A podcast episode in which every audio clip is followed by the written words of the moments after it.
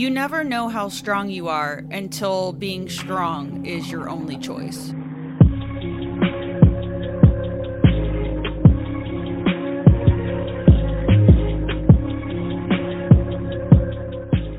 Hey, everybody, welcome to Crime Over Cocktails. I'm Tiffany, your host, and this week we're going to do things a little differently. As I drink my Mich Ultra, I have the pleasure of interviewing Susan McGrath. She is a survivor of her own story, and she decided it was her time to tell it. So, hi, Susan, how are you today? I am well. Um, hello, everybody who's listening. We appreciate you tuning in to our conversation. Do you want to start by walk us through the day? Was it a normal day? Yeah, it was. Ve- it was very much a normal day. It was a Wednesday. I had been at work that day. I had a conference call that evening, and I went back to my office to do this conference call. And I came home kind of like around nine o'clock afterwards. And usually, I come home and relax and pile on the sofa and watch TV until I get sleepy. And so I did did that for a while. And the way my house is set up, like you can see the walkway from when you're sitting on the sofa. The front door has a lot of windows on it, and you can see outside and you can see the walkway up to the house earlier in the evening, this man wa- started walking up towards the house, and sometimes there are homeless folks who will walk up and ask for money or something.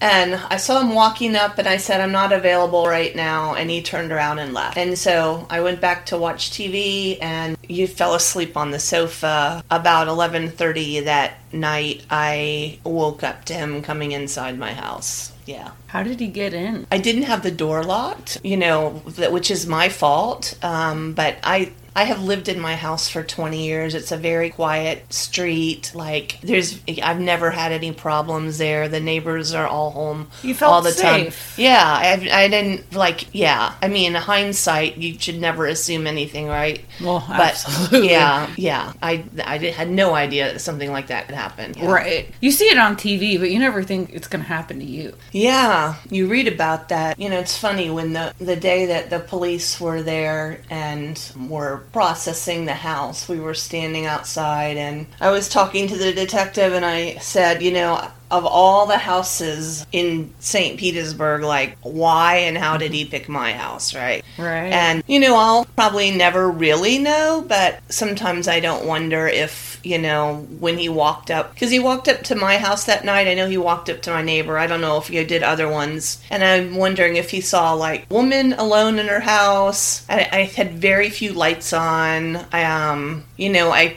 it, I probably looked vulnerable, right? I mean, I think people who commit crimes look for opportunity, and I probably they look for easy prey, Yeah. so to say. Yeah, Yeah. I completely understand. Uh, Maybe your neighbor had a man there or something. it, so it's a couple, uh, husband and wife, and the husband went to the door. Yeah, you know, I was I live alone. I was in my house with my two puppies, and you know, I, he maybe he saw an opportunity. I don't know. so once he's inside of your house, Mm-hmm. what happened? Yeah, so I tried to get out the door, and it's a big, heavy door. He grabbed me by the throat and like pulled me back, and it hurt when he did that. And I told him, I said, You're hurting me. I don't know if we assume those people care anything about that, but I said that. Then at one point, we were on the sofa, and I had this little table next to the sofa where I had these little safety scissors because I had been cutting like the hair out of my dog's eyes. And he grabbed the scissors and he held them to my throat and he told me to be quiet. You know, they they didn't have a sharp point, but I wasn't going to assume anything, and Right. and I tried to be quiet. Um, It's still a weapon. yeah, right. And then he raped me two times, and I'm so sorry about that part. I know that. yeah. Yeah, no, um, there were parts of it that were unpleasant. Um, you know, places like he made me touch him and stuff that I didn't want to, but I didn't have any choice. You know, I remember thinking, just, you know, just bide your time because this can't last forever. I mean, it's got to stop at some point. I agree with you. I mean, I feel sometimes the people who fight back are the ones that don't make it. If you kind of ride along, maybe play the girlfriend experience, you have a better chance of living. Yeah, the detectives in, in the interview, they asked me all kinds of questions like that, like, why didn't you scream? And why didn't you do all these other things? And when I've gone through therapy, the therapists say there's like four different responses that people have when they go through trauma. I forget what they're called, but one of them is that you try to like, you, you don't fight back, but you try to like get through it and you tried minimize what's going on. I'm not explaining it very well, but that's one of the coping mechanisms that trauma victims use to get through an experience. Because for a long time, the police ask you all these questions like, why didn't you do this? Why didn't you do that? Da da da da da. For a while, I thought I made a lot of bad choices and um, or wrong choices you know i made the wrong choices like why didn't i do this? Or why didn't i do that? And it wasn't until my therapist told me one day she said you got outside. You did what you needed to do to survive and so you didn't do anything wrong Everybody is going to look at a situation differently. I think you were able to read your attacker and you knew that if you did play along with him and that you knew that he was actually going to let you live. Yeah, so and I I don't own a gun. I'll never shoot a gun. I'm not that kind of person. Lots of people have said, "Oh, you need to get a gun," or you know, all of these things. Um, that's not who I am. I did a couple things. I tried to pretend like I was sick, so he would stop raping me. I tried to stick my finger down my throat when he wasn't looking to throw up, but I didn't have any food in my stomach, so that didn't work. But I kept telling him, "Oh, I'm sick," and you know, I don't know if that worked or he just like had enough after he raped me the two times. But he didn't leave right away. He didn't leave at all. So he, he so that did stop for a while and then and then my strategy was you know, I saw this movie. I can't remember the name of it, but it was about, and it was a true story. This woman was held captive in like this bunker of this home, and she ended up being impregnated by the man who was holding her captive and she had a son she was like nice to him like she tried to like be friendly with him and my my strategy was to get him to like me enough that he didn't want to hurt me he did not leave after that he stayed and i had this like can of soup sitting out. And he like opened the can of soup and like just drank it which He didn't heat it up or nothing. no, which right? That's that was my reaction because, and I said to him, I go, "Wow, you must be really hungry, right?" I mean, I think it was like mushroom soup or something, right? I Oh. mean, right? Yeah. Right. No, he was homeless. Um, Oh. and I had a couple of like canned drinks and stuff that he drank. And he asked me about things I had for va- uh, value in my house. I had an old game system in the back. He saw somehow. He's like, "How old is that?" I'm like, "Oh, it's o- over ten years old." He goes, "No, that won't work." So I could tell he was looking for things of value in my house. At some point, I asked him. I said, "I said something like, well, aren't you going to leave?" Or like, I mean, I was, "You've already raped me. There's not really much in my house of value. Like, so wh- where's this going?" Right. What's your end game? here? Yeah, and so I, I said something about him leaving, and he's like, "I don't have anywhere to go." And I didn't say anything, but I'm thinking, well, you're not gonna, you, you can't stay here, right? I Live here. oh my god. we're not gonna stay here forever, right? But nonetheless, this went on all night long. He lied about he lied about his name and his age to me, which is fine, whatever. I I believed him at the time because I'm not naturally a skeptical person, but um, he prayed about something, and then like I prayed for him because I wanted him to like see me as a real person. And I had this bracelet on. It's very much like this one I have on today, which is just a plain silver band. And on the inside, the one I had on that day says I'm a warrior, and I gave it to him, and I'm like, here. He's like, what does that mean? And I said, it means that you know you're strong and you can get through difficult things. The whole time I'm trying to like he took my phone away from me and he put it like six feet away where I couldn't reach it. I could see it, but I couldn't reach it. And so the whole time I'm thinking about like how am I gonna get out of here? We were laying on the sofa and he had his leg over me, straddled over me the whole time. So like he'd know if I moved or anything, right? And, Right. um, and I tried to think through, you know, options about how I would get out. And I thought, if I run towards the door,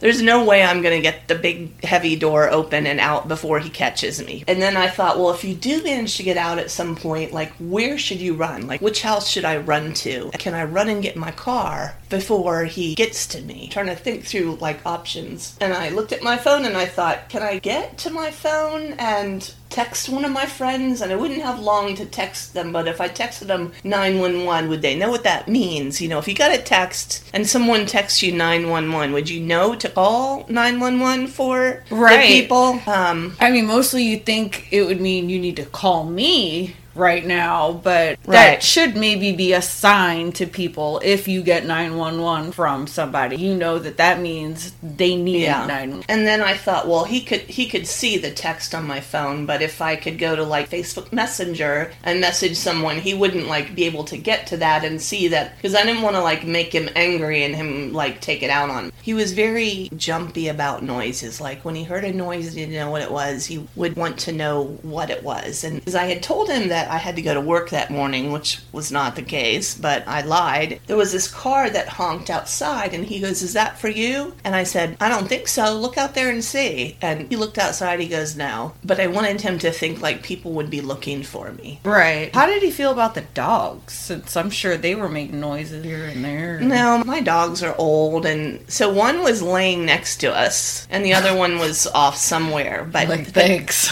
but but actually that's how I got out. Because in the morning he heard a noise and he's like what's that? And I said the dog is trying to get out. She needs to go to the bathroom. Like 10 more minutes went by and she was still trying to get out the door. And I said the dog needs to go to the bathroom and I'm not going outside without clothes so I'm going to put some clothes on so I jumped up and I threw on some clothes and started going towards the door and as I went towards the door I grabbed my phone and I got outside and it was like 10:30 in the morning. I was in the yard and it was full sunshine outside. It was bright and I knew that at that point as I was halfway into the yard that I had gotten away from them. you felt like you were at a safe distance. Yeah, I mean it was broad daylight. My neighbors could Right. see. I could scream at that point. I could run somewhere. I was probably like 20 feet from him. And he came towards the front door. I have a porch. He was at the porch door, standing in the doorway watching me. And I looked for my car. My car's gone. Somebody stole my car. And I had a silver Accord and there's another person on the street who has a silver Accord and he goes, "No, that's it right there." Which he there's no way he would have known which car was mine unless He had been watching you. yeah, yeah, watching me, yeah. Yeah. But I said, that one's not mine. And then I said, someone stole my car. And so I took my phone and I called the police. And I could tell he was listening to me. And I spoke loudly enough so that he would hear. I said, Someone has stolen my car. Then I hung up. I said, You should go because the police are coming. In my mind, I was trying to get him away from me. And he started walking down the street and left. Um, Oh my god. So was your car really stolen? It was. And I believe he stole my car. Oh. We- Before he got into the house? I see. Most of the crimes he committed after mine revolved around some kind of vehicle theft. I didn't realize it at the time. I thought it was a coincidence that my car was stolen the same night I was sexually assaulted, right? Right. And the police go, that would be a big coincidence. They didn't think it was. And then later, he was never convicted of that or anything, but I think there's enough evidence to know that he stole my car. So he also came back to my house at least three more times. Oh my gosh. So I didn't live in my house because he knew where I lived and I, I didn't feel safe staying there. So I didn't stay there for five months. But I, I, would don't blame you. I would go back to get like clothes or things I needed. And the first time I went back, my TV was gone. Ah. And I thought, you know what? He came back. He got the TV so he could pawn it. It's an older TV. I don't know how much money you get for that. My neighbors across the street saw him riding a bike and they said they were out working on their screens and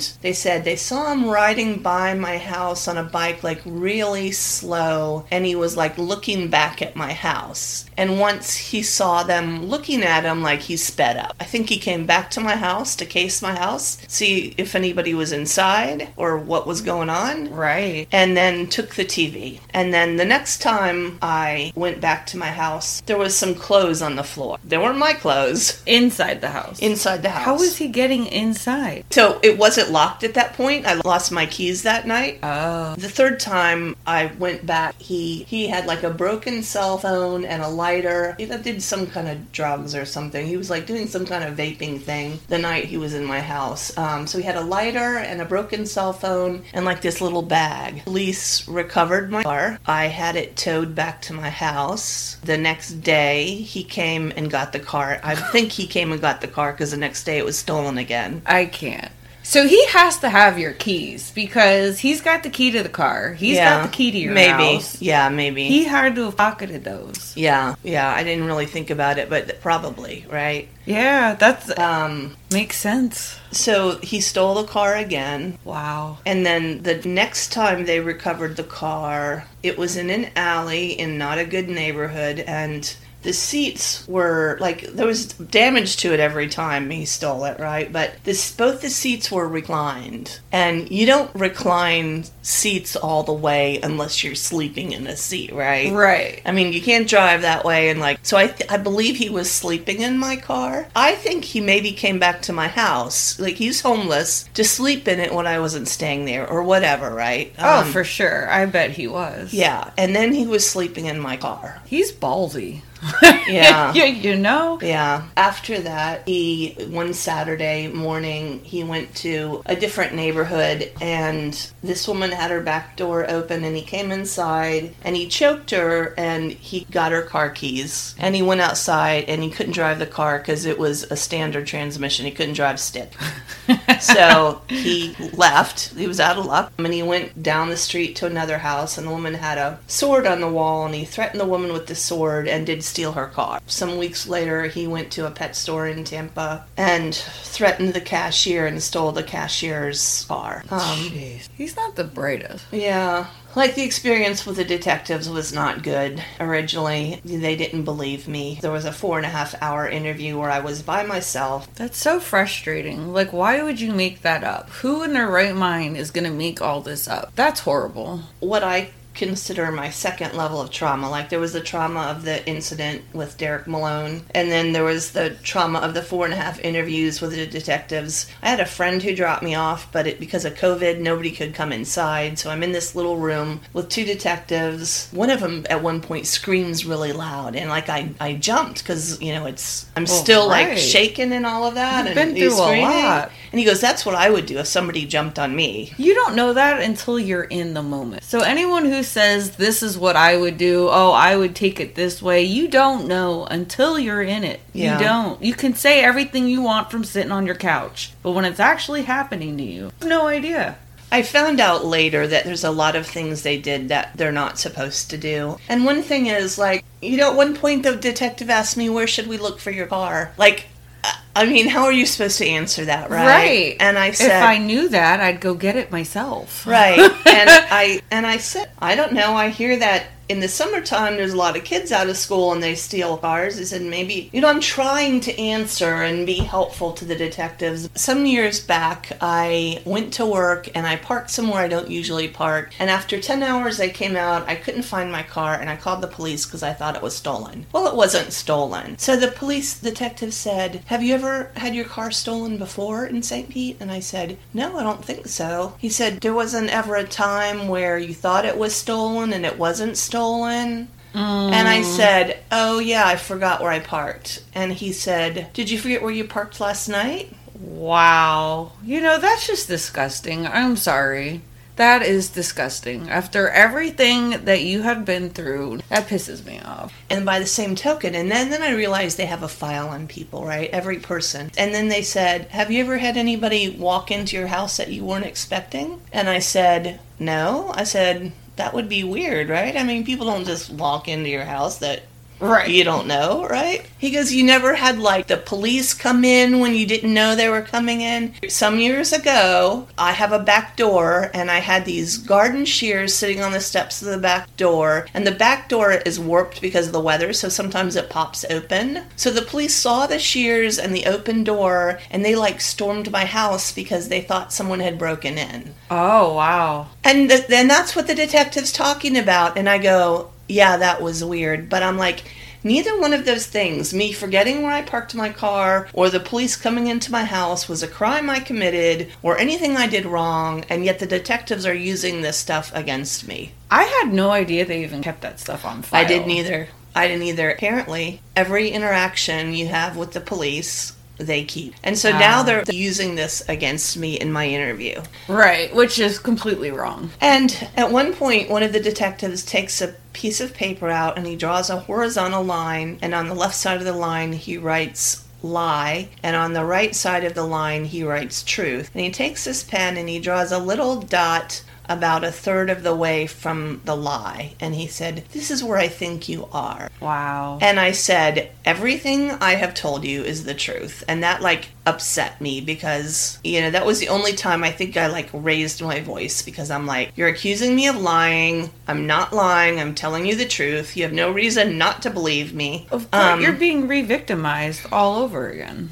Yeah, I had a cut on my hand, and I showed the one detective the cut on my hand, and he goes, That looks old to me. And I said, Well, I didn't have it when I went to bed last night. So Right. there was a, a lot of that. So after that, they released me to go to the exam, and I had no vehicle to get there. And the place where you go for the exam is on Roosevelt. I called an Uber. It's the only way I had to get there. The four and a half hours in the interview and all this, I have like a 7% charge left. He had it in his GPS, but you know, sometimes the addresses don't work right in a GPS. Oh, yes. So Oh, yes. he couldn't find it and he, he kept driving around and I didn't want him to drive around all night. I knew he had to go make money. So I said, just drop me off at that hotel across the street, thinking maybe they'll can tell me where the address is or they have a phone charge or something. And so he dropped me off at the hotel and you know, it was COVID, so there was only one person working. Didn't know where the address was like with a little bit of charge on my phone left, one of my friends in Tampa to drive over, pick me up, and take me to the exam. Wow. People at the exam were wonderful. They were very professional and kind, and then I got to take a shower finally when they were done with that. Then my friend drove me to someone bought me a hotel room that night, and my friend dropped me off. Well, actually went back to my house to get my little dogs. We went to the hotel and I spent the night there, and then another friend came and picked me up the next day. I had to check out, and so she took me to get a rental car, and then I had to go find another hotel to stay in. The, for 30 days, I stayed at like seven different hotels. Wow. Um, many nights where I didn't know where I'd be staying that night, which is incredibly stressful. I can only imagine, especially when you have your own home. You know, like you have your place. That's supposed to be where you're safe. You feel safe. So he was not caught then, and I knew he had come back to the house several times. There was no way, I didn't have a security system or anything, and there was no way I was going to stay there. It took me five months to be able to go home. No, I completely agree. Yeah. Like I'd be scared to go there too. But Um, it's just it's a shame because that is supposed to be where you feel safe. There were a couple days where I tried to like drive through the neighborhood and see if I could find him. That never happened. I figured like if I'm in a car, I'm going to be safe, right? Yeah. Did the neighbors ever call the cops when they would see him on the bike? They didn't know it was him. When they saw it, they thought, well, that's, we-. they said to each other, that's weird, right? I mean, they didn't know what was going on. Right. The neighbors next to me saw him like stealing my car. They didn't call the police for whatever reason. Uh, the second time he stole it, they saw him like I guess around my car or whatever. I had some friends who own a hotel on the beach, a small hotel, and when they weren't busy, they would let me stay there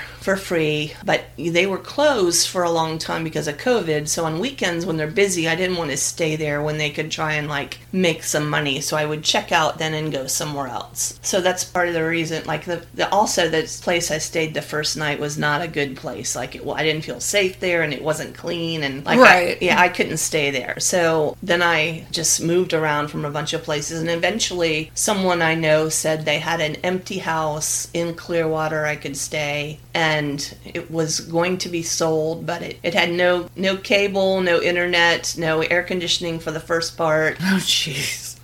Um, they eventually got the air conditioning fixed, but but still, I knew like where I would be staying, and that was a huge relief to Right. know like you have somewhere to go to at night. And I stayed there for a month, and then they were ready to sell that house, and then there was someone else in Gulfport who had a house vacant for a while that let me stay there for a couple months until I made it home, and we did some things to the house before I came back. You know, we changed some of the furniture, we put some security, we fixed the locks on the doors, we changed the locks, and you know worked worked on the house to make it more comfortable for me to be able to go home. But Absolutely. And I think a lot of times changing those things can help move on because especially if you have bad memories on the couch or Right, something like that, right. that's not something Yeah. you want to look at all the time. Yeah, exactly. I mean, yeah, that was the intention of it. it. A couple of good friends did help me for a couple weeks do a lot of work. I don't know if you're familiar with fingerprint dust, but it doesn't come off. Oh. Um, so we had to like repaint the house because the the fingerprint dust you can't like clean it. It has to be like painted over. I did Um, not know that. Yeah.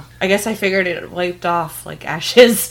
no, it doesn't. It's um no, it has to be painted over. I see. So- so how much total hours was he actually in your house? 11 11 hours. That's a yeah. long time. Yeah. So I think he came in around 11:30 at night and it was 10:30 the next morning when I got outside. Which was so smart of you to do because, it, like you said, it's broad daylight. You might have neighbors outside doing other things. And thank God, in a sense, your car was stolen because that gave you your out to call the cops. Yeah. Yeah, I never thought of that, but you're right. Yeah. Um, I was talking to my therapist last week, and she said, you know, because they deal with many people who are survivors and she said your situation is unusual from most of the people and i and i said like how so and she's like most people don't spend 11 hours in that kind of situation you did you know like sometimes it doesn't s- seem real you know i'm like does this really you know did this really happen? Is it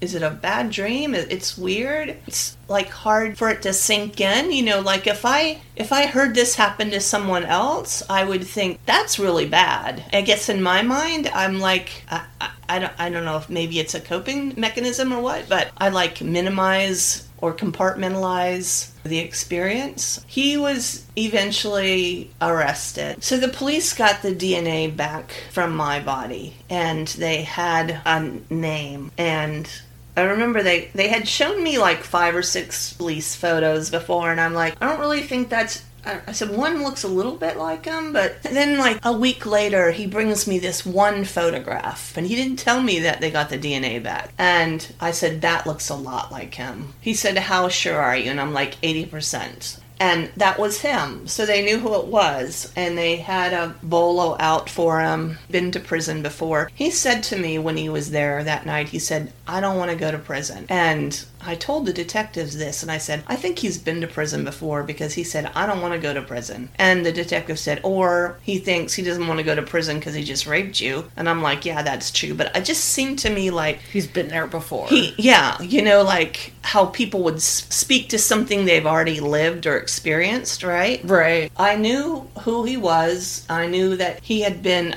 I think, in prison for like domestic violence or something else. He was sentenced to like 10 years, but he didn't serve 10. He served like less. I forget how many. The police detective, like, I, that was very a very scary time because I knew he was out there. I knew who he was. I knew he was coming to my house. Right. So you know he didn't get far. He's still in the area. Well, the detective always said to me, he goes, "Don't worry, you can't fall off the big blue ball. We'll find him."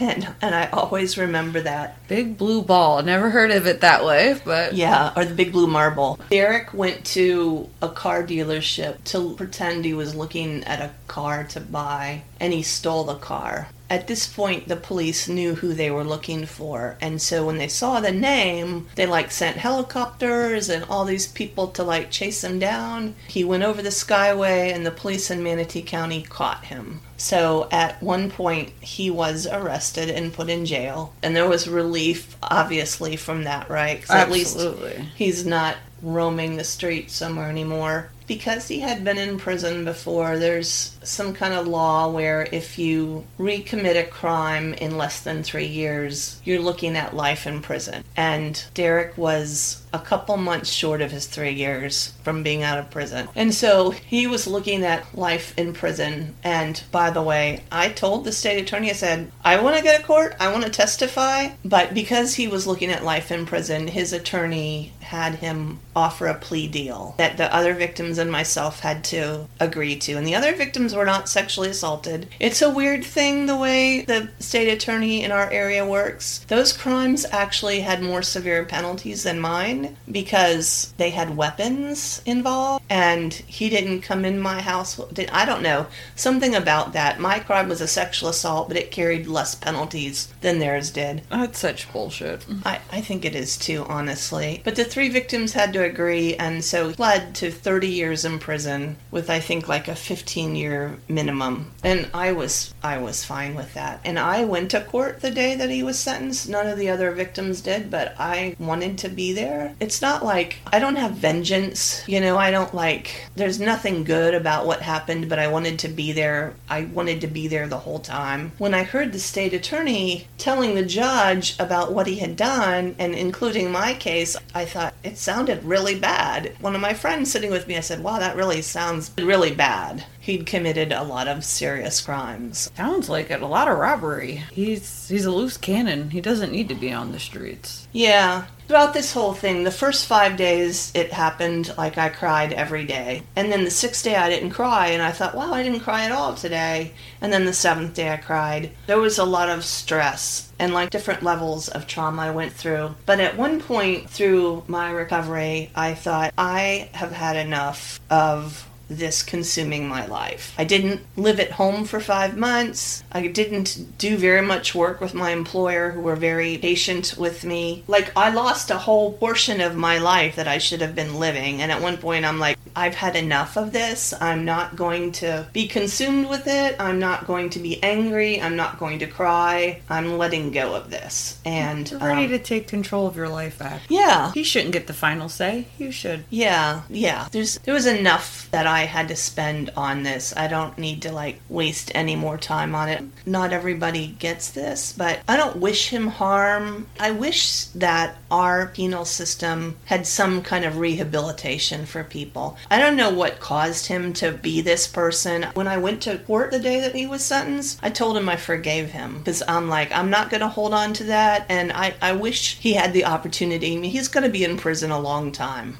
I think the judge said told him he would probably end up being like more than 20 years. I forget how many, but he's going to be in there a long time. I wish there were more opportunities for people in prison to try and reform themselves. You know, there were moments, this may sound strange to people, but there were moments when he was in my house because it was a long time 11 hours. Like the first couple hours were the assaults and all that, but the rest of it, like, was a lot of like hanging out and talking. Like I tried to get him to leave and he wouldn't leave. I mean, there were moments where they were somewhat normal conversations. If I took away the first two hours, I would think that he's a somewhat normal human being, right? I mean, I don't know what causes people to do bad things. You know, it's just sad to me to think that this is how people end up. So, Scary thing is, I just I don't know if they can be changed. It's something they have to want within themselves, and it's something they have to work towards. If not, when they get out, they're just going to reoffend. well, definitely if they don't have rehabilitation, they're going to, right? I mean, Yeah. the Florida penal system is just punitive. There's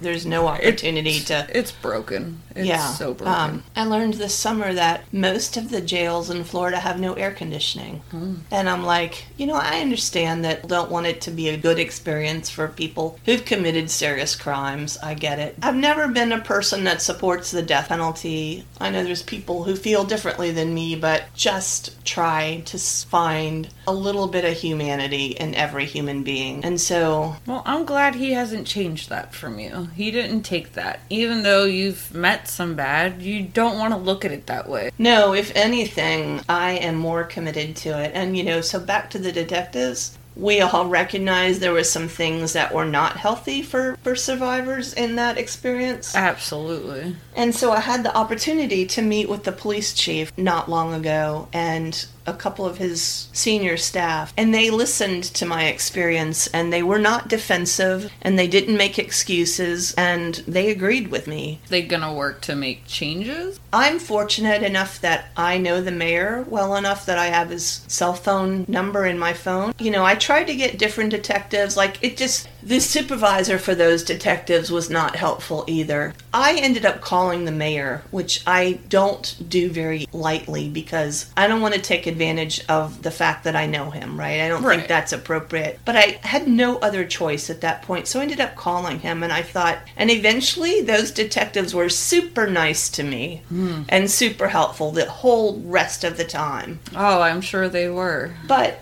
I'm like, I don't know how many other people who go through what I went through would do that, right? I mean, and I don't want people to give up or whatever. So I've been committed to like trying to fix that. And I got to have that meeting with the police chief and he listened. So at the time, that was important to me, to me to do it. But you don't really know like how much they're going to take with them, right? Right. Are they just going to listen and be polite and all that? They did tell me the supervisor was like moved to a different position. Oh. And it sounded like, you know, it was a result of this. So it felt good to have the meeting, but you don't know like what's gonna what the results will be. So they contacted me recently and they invited me to come back and see the changes that they have made. Wow. Um, yeah. I haven't had that meeting yet. It's next I think it's next Saturday. You know, I consider that a win, right? Because Absolutely. That's another reason why I do these podcasts because our system is so broken and it's time that we say enough. Re victimizing victims, we're not taking things seriously. A lot of these people that get out and they do this stuff, they're not even supposed to be out of prison because they've already gone and they get out early and Right. then they redo it. There's a pattern here. Yeah, I also met with the state attorney's office because there were parts of that experience that weren't good either. Just one minor example is, you know, the state attorney calls me back in for an interview late in the process, and I have my advocate with me, thank goodness. And we're sitting in the like witness, the victim witness area, whatever it is. She starts playing the police tapes for me, and I didn't expect that, and I'm listening to myself on the police tapes. Right. And it was very real, and so I started crying. My advocate noticed I was crying, the state attorney did not. And my advocate said, Are you all right? And so she looked for some tissue, and there was none anywhere. And if you're familiar with the judicial complex, it's a huge, big complex, right? And the state attorney's office is all the way at the far end. And my advocate went to go find me some. She had to go all the way to the restrooms in the front and get toilet paper. Wow. Here's a state attorney who deals with victims, right? That's their whole job. And they don't even have like tissue for people who might be crying Right. You know and and that's just a minor thing. There were other things that were like when i called the police i called the non-emergency number and they're like why didn't you call 911 well I've never called 911 before. I didn't think about calling 911. I called the number I was used to calling for the police. And I don't know why I didn't call 911. I've, I didn't think of it, you know, but they, they do a whole lot of that. Why did you do that? Like, that doesn't make sense, you know, and there's, there's a whole lot of that that goes on. So I had a meeting with them as well. I don't know what change will be had there, but I just needed to try. So. Absolutely, because so many people they just give up, and we can't give up because then they're always gonna win. I get notifications about Derek Malone when he moves somewhere, and I got one last week that said he was assigned to a prison in the Panhandle. So How old was he? he's 38, he's 39 now, but it's a crazy experience. Uh, like I said, I lost part of the time when I would have been living a normal life. I actually You've grown from it, and, and not only that, I, I should add that people throughout this have been incredibly kind to me. Told my story on Facebook, right? And I needed to for a couple reasons. I was used to being like active in the community and people seeing me doing a lot of stuff, and I wasn't doing that. And I wanted people to know what happened to me, why they didn't see me anymore. It was also like cathartic to like get it off my chest Absolutely. the response is like people were so kind to me. I got so many messages. Some people I don't even barely know like sent me some money to help me with cost. I had a I spent thousands of dollars on rental cars last year and then the hotel cost and things People helped me with costs. People brought me food. People brought me books to read. It's nice when a community comes together. There's a church that I don't even attend where one of the people in the church hadn't. So my car was eventually totaled, and so I didn't have a vehicle. It's really hard, first of all, to get another one, even when you have insurance. Like my car was eventually stolen four times. You have to pay deductibles every time you have a claim, and then if you go buy a new car, you have to put a down